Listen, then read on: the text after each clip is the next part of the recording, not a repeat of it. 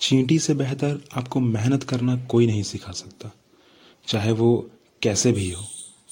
आप सामने तस्वीर देख सकते हैं। मैंने आपके सामने तकरीबन दो तस्वीर रखी है।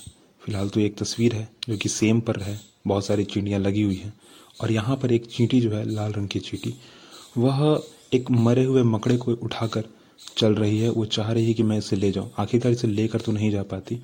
परंतु मेहनत जो है ना ये अकेले कर रही है। वैसे चिंटियाँ तो साथ में मेहनत करती हैं और आप सब जानते हैं। ग्रासोपर और चींटी की कहानी तो आप सबने सुनी होगी।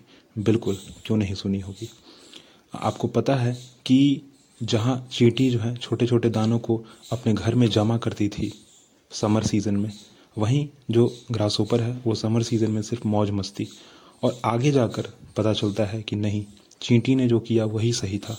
और जो ग्रास ओपर ने किया वो बिल्कुल सही नहीं था। आगे जाके ठंडी के दिनों में चींटी ही फ़ायदे में रहती है, न कि ग्रास ओपर कभी थकना नहीं बार बार जो है प्रयास करना। कभी नहीं थकना बार बार प्रयास करना।